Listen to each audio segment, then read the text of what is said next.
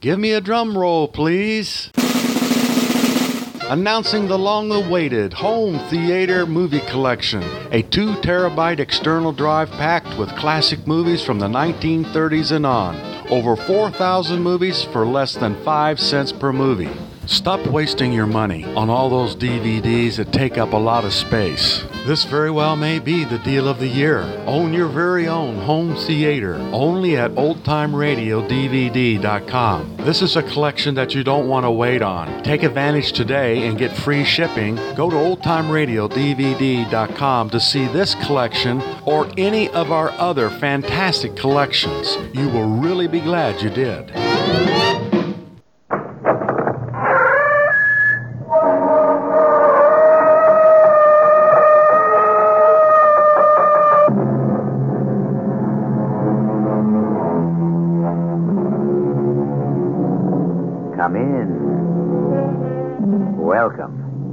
I'm E G Marshall. In Shakespeare's play, Hamlet asks the question, to be or not to be. For hundreds of years, thinking men have tried to define precisely what we mean by those words, to be or not to be. Because there are times when the line between being and not being, the distinction between what some of us call life and death, is such a thin line that it is difficult to say whether at some particular point a human being actually is or is not. Our mystery drama, One of the Missing, was especially adapted from the Ambrose Bierce classic for the Mystery Theater by Stella and Arnold Moss. It stars Christopher Tabori. It is sponsored in part by Buick Motor Division and True Value Hardware Stores. I'll be back shortly with Act One.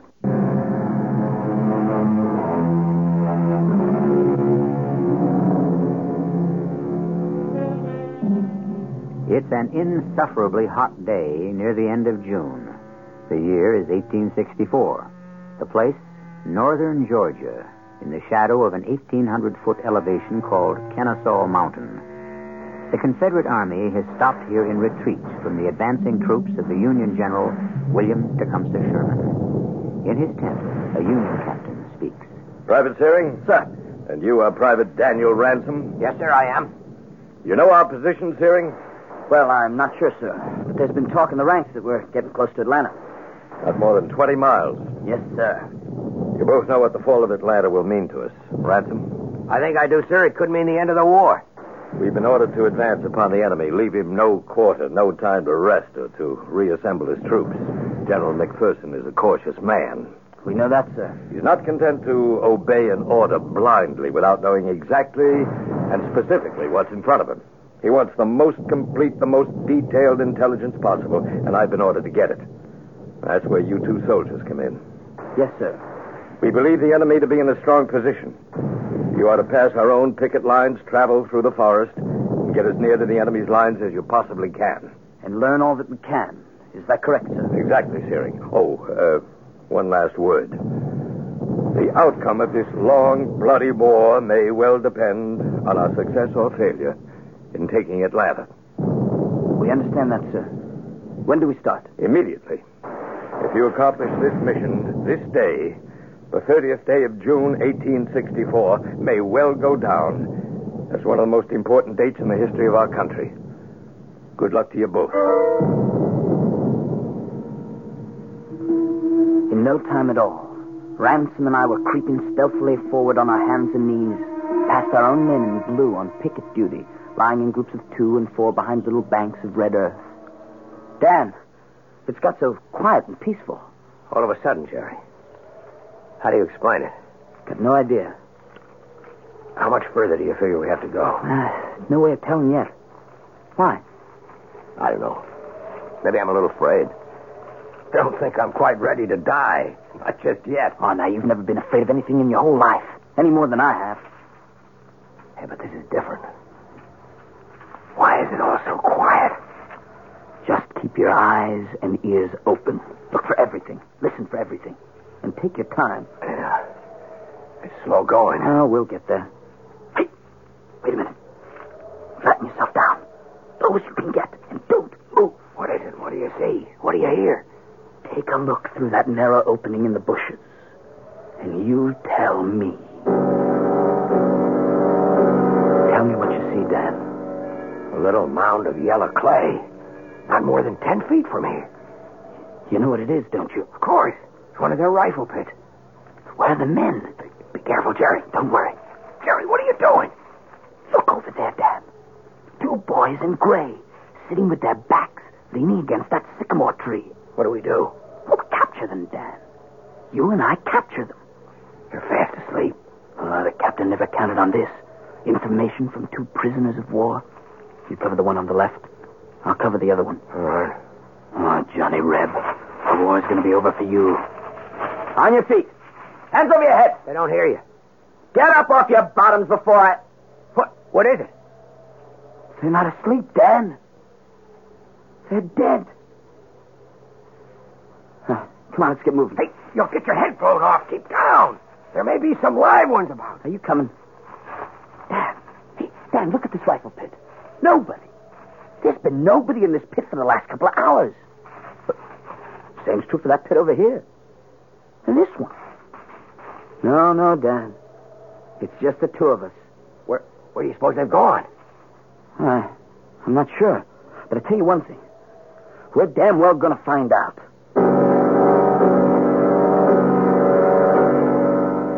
We pushed across the line of abandoned rifle pits, running from one cover to another in the open forest, looking into every conceivable hiding place to discover any possible stragglers. Not a soul. The enemy was gone. After a while, we came to the edge of a plantation. One of those uh, forlorn, deserted homesteads, upgrown by now with brambles, ugly broken fences, and desolate with blank openings, where there once were doors and windows. Hey, watch your step, Dan. You can't tell what might be in there. Could be a trap. No, I don't think so. We're not going to take any chances. How long do you figure we've been out? Well, not as long as it feels. We can't have come too far. We're still alive. Dan, look over there. A little building? What is it? Oh, what was it? Looks like a single room sitting on top of four high posts. Yeah, about ten feet off of the ground. What do you say we take a look? Be a fine place to get a good peek at the country from all angles. And maybe find out the direction they took when they withdrew. Keep your rifle steady, just in case. Hey, this little shack has certainly taken a beating. It's hardly more than a roof on stilts. Most of the flooring has fallen away. The joists, the planks, just rotten away. Looks as if the whole thing would go down at the touch of a finger. Uh, if we move slowly, I think we can get to the top there without anything happening. I think it will bear our weight. Uh, careful now, Jerry. Uh, here we go. Come on, come on. Give me a hand, Dan. There we are. You all right? Fine. Here, here, take my field glasses. That's quite a view from up... No. Dan, will you take a look at that? Where? That way. They can't be more than half a mile away. There must be thousands of them on that narrow road. It's their rear guard covering their retreat. See how their gun barrels gleam in the morning sunlight? They're heading south, towards that river. That could be the next stand. Well, we'd better get back to our command as fast as we can and report what we found. Oh, wait a minute. I was just thinking. That's a temptation, a real big temptation. What are you talking about? Ah, you remember Missionary Ridge? I wasn't there. The Confederate lines were extended all the way from the ridge, straight across the whole Chattanooga Valley. All the way to Lookout Mountain. Just the way they are down there. Jerry, we've got to get back. Long gray columns of Confederates slogging down the other side of that mountain road. Almost exactly the way they're toiling up this one. And there was this heavy gun of theirs. On top of the mountain? It had been throwing charge after charge of grape at us.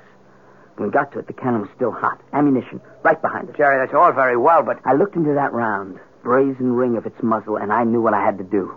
One last parting shot at them, a peck of iron from their own gun as they swarmed down the mountainside like so many ants. And did you?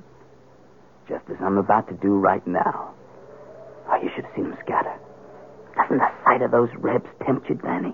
To do what? All I have to do is take this beautiful Springfield rifle of mine, put it to my shoulder like this. Jerry, what are you doing? With this old globe sight and this hair trigger, all I have to do is take careful aim, press the trigger ever so gently.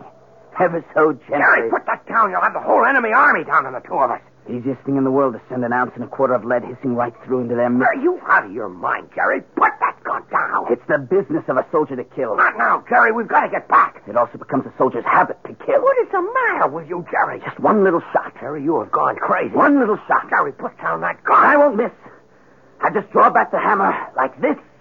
Jerry, don't do it. I set the trigger, aim into the sight carefully like this, and I bring my finger... ever so slowly to the hair trigger, and...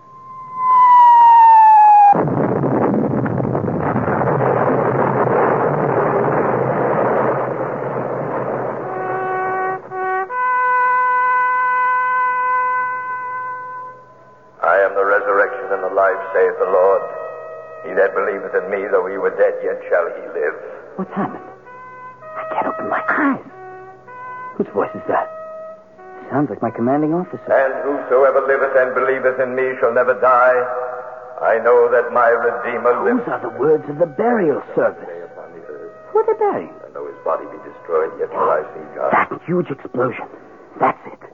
An enemy shell must have hit the frame of the shed Ransom and I were standing on, just as I was about to pull the trigger of my rifle. The Lord gave and the Lord hath taken away.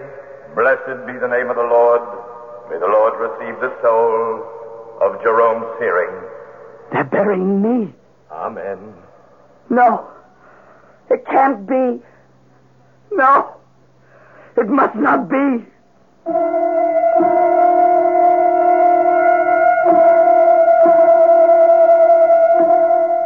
Someone once called life a means to an end. An end that sooner or later catches up with all of us. Someone else compared life to a cup of tea. The more deeply we drink of it, the more quickly we reach the dregs. For Private Jerome Searing, the question has become, is the cup still full? Is he still alive? Or by an accident of fate, has he been forced to drain the cup to the very bottom? I shall return shortly with Act Two.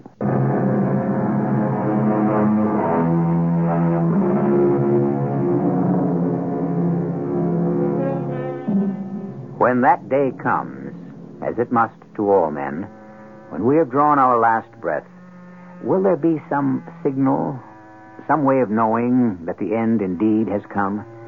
Or do we, as Jerome Searing may be doing, settle for the idea that our whole life is a kind of dream within a dream, from which we are awakened by death itself?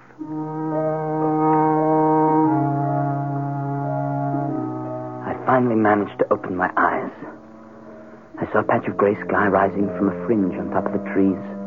In the foreground, there was a crazy crisscross pattern of heavy, black, straight lines that blacked out part of the sky. I felt drained, exhausted. Once more, I shut my eyes. I heard what seemed to be the rhythmic breaking of waves upon a beach. Over it, I could hear a familiar voice, repeating over and over again, Jerome Searing. Jerome Searing. You are caught. Caught. Like a rat in a trap. A rat in a trap. A rat in a trap. And then I heard something else. What's that? Who is that? Who is it? Walking there above my head. It's me, Jerry. Marion. Your wife, Jerry. Why are you here? I came to mourn at your grave. My grave?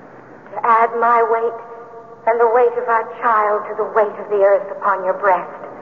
Why are you saying these things, Marion? Why did you throw your life away? I've done no such thing. The brave Private Jerome Searing. Young, handsome, intelligent, a good father, a good husband. Those are the things you were, Jerry. Now you're a hero. A dead hero. I don't believe you. You don't want to believe me. Open your eyes. Wide. If you can, Jerry. What do you see? Nothing. Everything's become black. And outside of your voice up there, I hear nothing. Then admit it, Jerry. What? The simple fact that you are dead. That you are buried. That I am up here, your widow, kneeling now in sorrow on your grave. I tried to open my eyes a second time. I took a deep breath, but breathing was difficult. Everything about me was so still. And then it all came back. The shack, the retreating enemy troops, my sighting the rifle, the explosion of the Confederate artillery. And I remembered Danny. Dan? Danny! Where are you, Danny? Where are you? Are you here? Jerry, are you all right? I can't see you, Dan. Where are you? I can see you. Just about. I'm over here, not more than ten feet from you. I hear your voice. My eyes are open, but I can't see you. I can't move. Can you, Danny? I don't know. Very little. Maybe just enough to... What's wrong, Jerry? I'm lying here flat on my back, but on an angle. My head's a little higher than my feet. My back is supported by some kind of solid wooden beam. You can't move at all? Not an inch. There's another tremendous piece of timber lying right on my chest, much too heavy to move. And there's a kind of brace that joins at right angles that has me wedged against a pile of boards on my left. Can't move my left arm at all. How about your legs? They're straight out, I think. I've no feeling in them. My head feels as if it were being held in some kind of tight vice. I can move my eyes and my chin, but that's all. How about you, Dan? Not quite that bad, I guess. Even if I could move, this whole mess might come down on us and make things worse than they are. The slightest move. Yeah, you may be right, Dan. But if we don't take that chance, we could be here forever. And nobody would ever know. Dan, I can move the fingers of my right hand. Anything else? No, nothing else. I'm going to try to move, Jerry. I've got a little support here at my back. I may be able to loosen my right leg. Be careful, Dan. I might just be able to push myself. Oh, watch it, Danny. Oh, there. I got my hand free. Oh, gee, I'm sorry, Jerry. You all right? Yeah, I'm fine. You? Well, the dirt and the rubble are up to my chin now. Well, one thing is for sure. We can't just lie here like a couple of corpses. We've got to get out and report to headquarters. What'd you just say, Dan? They'll be expecting us. Headquarters will be waiting for us. No, no, no, no. No, before that. You said we we can't just lie here like a couple of corpses. Well, can we? Answer me, Jerry. Can we?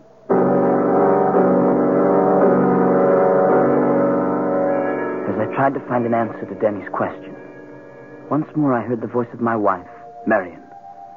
We were both standing at the mouth of Dead Man's Cave. It seemed like a thousand years ago. We finally made it, Jerry. Dead Man's oh. Cave.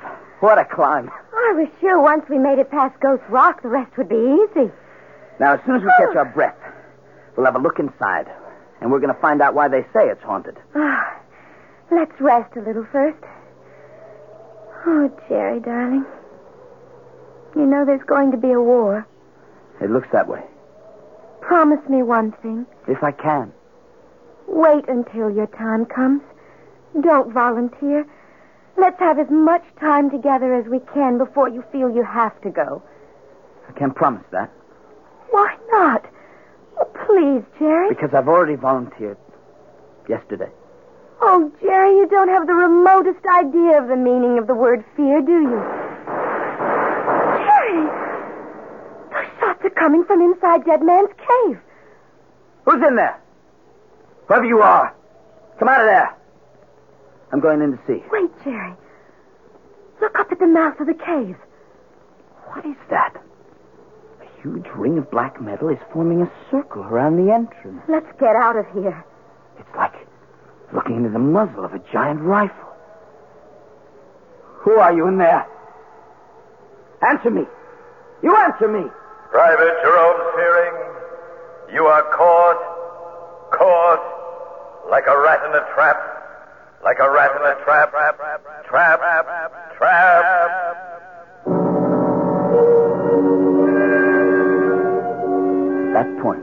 found myself staring into two beady, red little eyes. They came closer and closer. They became larger and larger. I was staring into the eyes of an oversized rat that must have lived in the shed where we were standing on before it collapsed. Get away. You've no business here. The creature scampered away. We're alive, all right. Why we should be, I hardly know, after practically the whole world fell down on us. We're alive, no question about it. What makes you so sure? Well, you hear me, don't you? Yeah, yeah, I hear you. The dead have no voices, Jerry. I'm alive, and you're alive. And we've got to find some way to get out of here. Are you in pain? There may be something wrong with my right hand. There's a sharp, smart pain there. Can, can you move your fingers? Try to work them. They feel wet and slippery. I can't see the hand, but I know the sensation. It's running blood.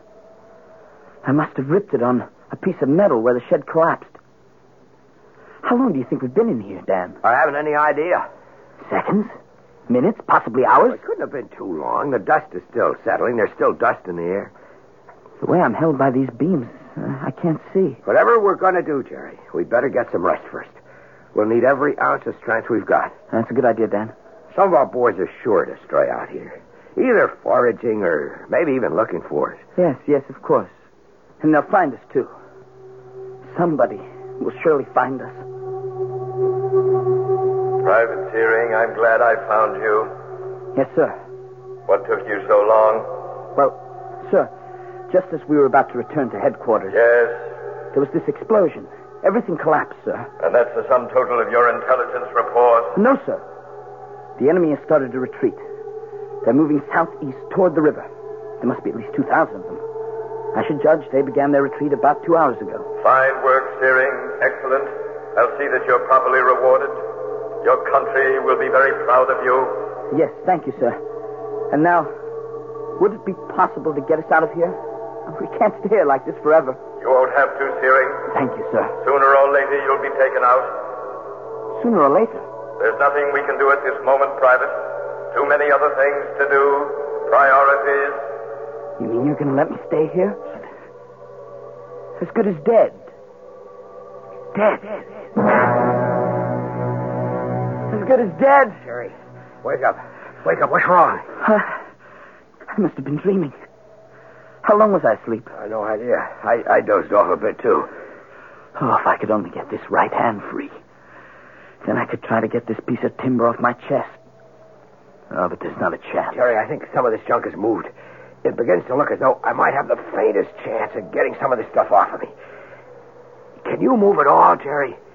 No, not as much as a hair. Except for the fingers of my right hand. Dan? Yeah? The strangest thing.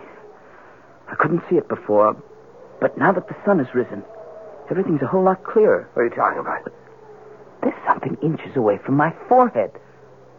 Pointed right at it. What kind of thing? I'm not sure. It's something like a ring of black shining metal. Right in front of my eyes. How big can you see? It's so close, it's hard to tell. I think I know what it is, Danny. It's my rifle. What? It's the muzzle of my rifle. The barrel's being held in place by the debris and rubbish. The gun is still cocked, just as it was when I was about to fire it. The slightest movement, the slightest touch on the trigger will set it off.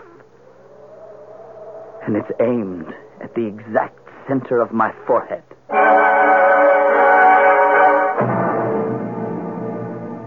Do you remember the story of the ancient Greek Damocles, who was invited to a sumptuous banquet? As he dined, without a care in the world, he happened to look up above his head to discover a sharp-edged sword dangling by a single hair directly over his head. His host had placed it there to impress Damocles with the dangerous nature of life itself. Private Jerome Searing finds that his life is hanging by the same sort of fragile thread. The outcome? I'll return shortly with Act Three.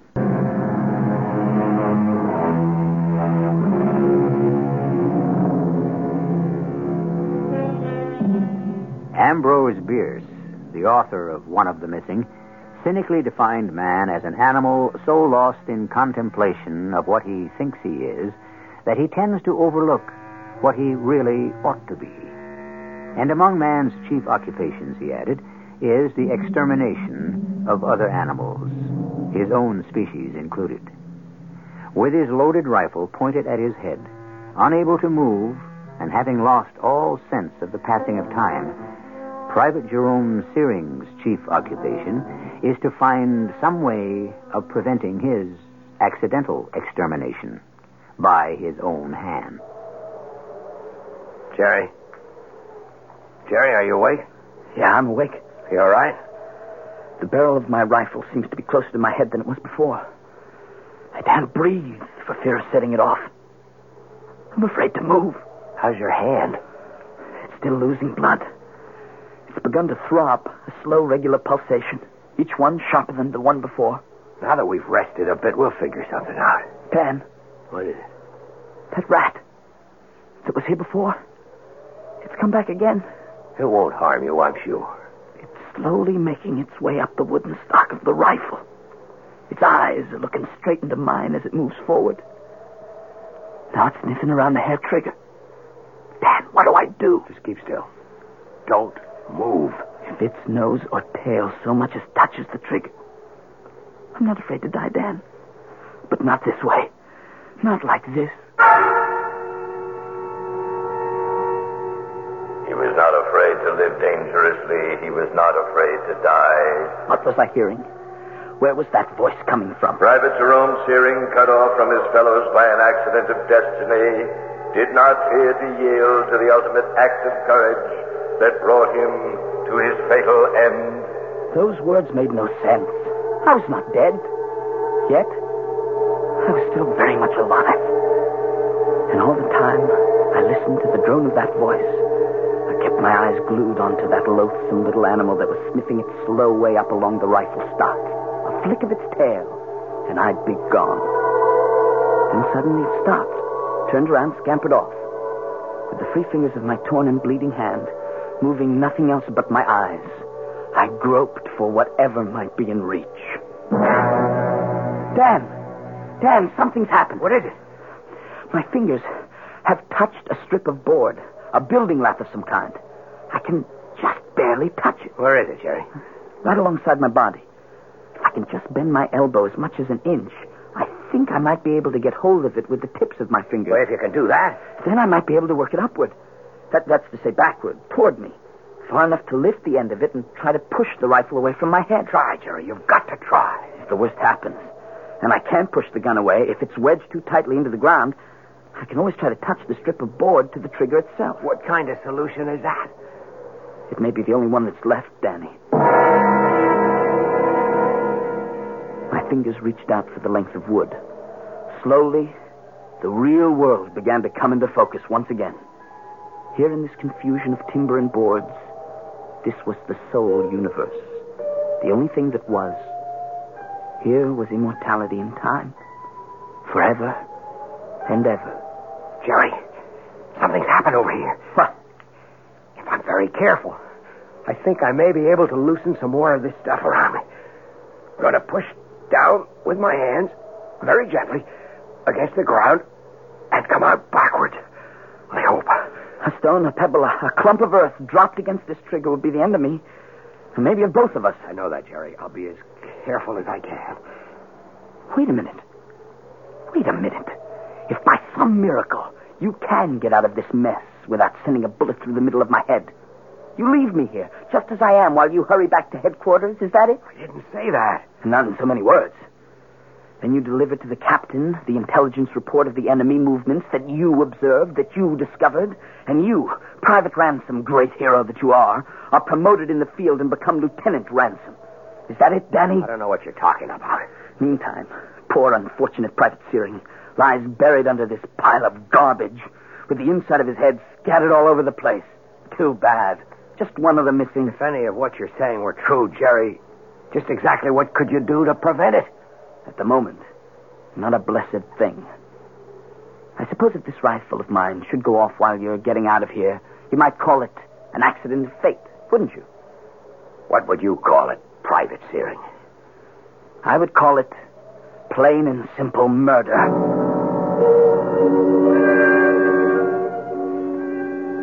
For a moment in time, there was nothing.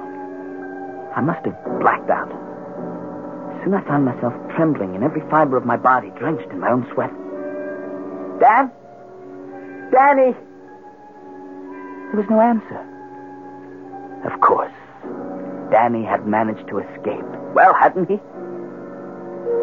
Then a terrifying thought gripped my mind. Who was I calling? Danny? Danny Ransom? In a flash of clarity, it came to me. I had never in my life even known a Danny Ransom. How could he answer me? There is no Danny. There never was a Danny. Danny was a creation of my own fevered imagination. From the very beginning, I was sent out on this mission alone.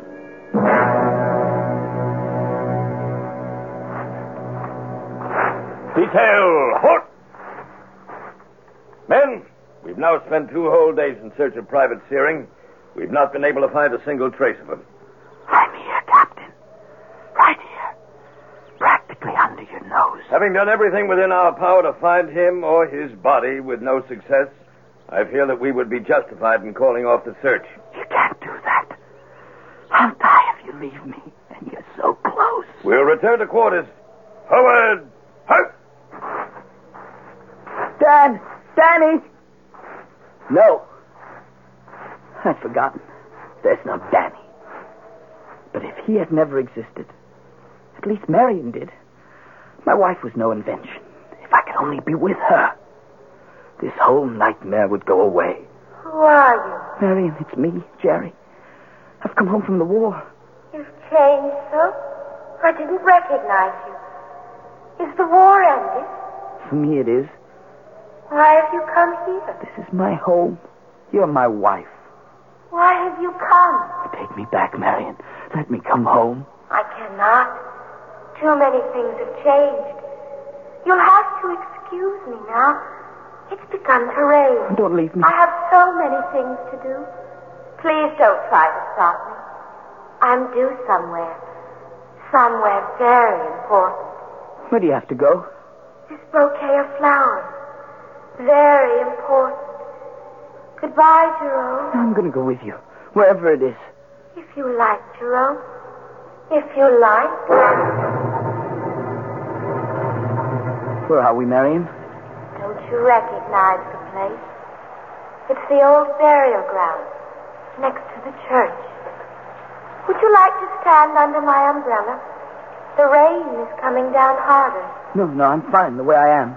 In recognition of his devotion to his country, above and beyond the call of duty. What's he doing here? He's no reason to... Shh, quiet, Jerome.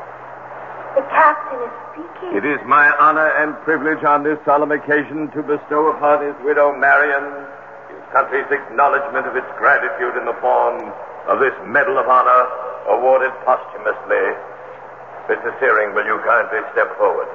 Stop, Marion. Stop what you're doing. All of you. There's been a mistake. A huge mistake. I was alone again, buried in the rubble. Alone, except maybe for the rats. The fingers of my torn hand reach out for the strip of wood I had discovered. But somewhere the piece of wood met some kind of an obstruction. I was not able to touch the trigger. The black mouth of that rifle is still growing sharper and sharper. I can already feel the track of the bullet burning its way into my head. Six o'clock? Morning? Evening?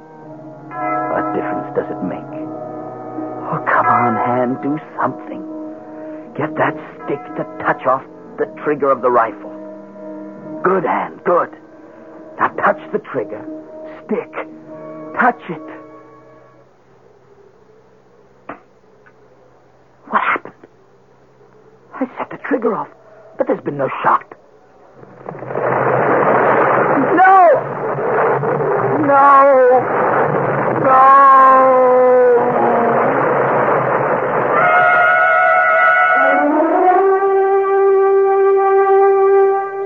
Sergeant?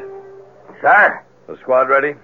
Yes, Captain. Uh, this will be our final attempt to locate Private Searing. Alive, if he's still alive, or dead. I understand, sir.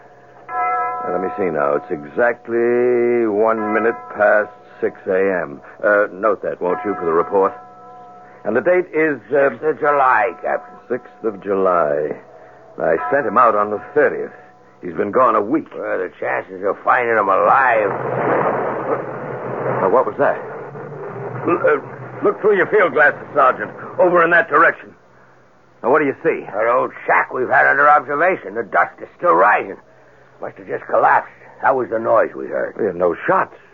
No explosion of any kind. Seems to have fallen by itself. It's a complete wreck. That's interesting. Well, while we're looking for Searing, we might take a quick look at it.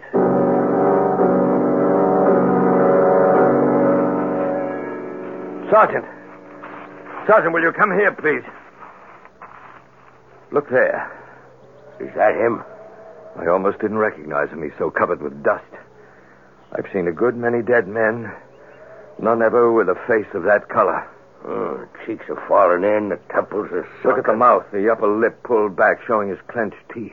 Here, give me a hand here. Let's try to get him out. There we go. Yeah, that was easier than I thought it would be. The body, outside of the right hand, seems to be in excellent shape. No bones appear to be broken. Help me turn him over. Yep. Yep. Uh, yeah. Not a sign of any kind of a gun wound any place on the body. Do you see any? No, sir, none at all. Well, there's his rifle. May I have it, please? Uh, thank you. That's strange. What's that, Captain? There's no shell in the chamber of the rifle. Not even a spent one. Searing's gun was not loaded. That's peculiar. It is strange. Such a good soldier. What would you suppose was the cause of death? It's hard to say. Maybe simple starvation or thirst or a combination of both. After all, he's been dead a week. What time do you have, Sergeant? six eighteen, sir. Remember that for the report. Yes, sir. And have your men carry the body back to camp. We'll give this soldier a burial befitting one of the bravest men our country will ever know.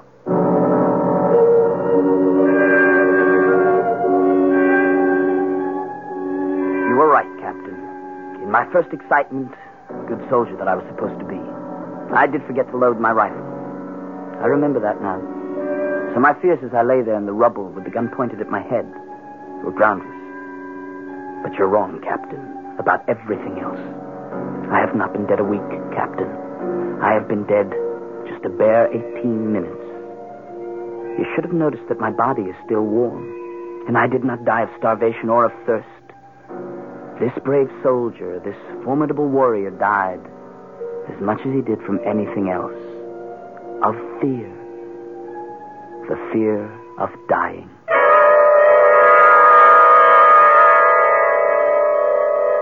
We know that the feeling of love and the feeling of hatred are very often confused, that the line that separates our feelings of love and hatred can be a very thin one.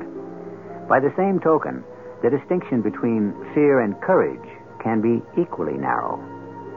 When we think a person is motivated by the noblest kind of courage and bravery, it might just be possible that the driving factor is nothing more than fear, as in the case of Private Jerome Searing.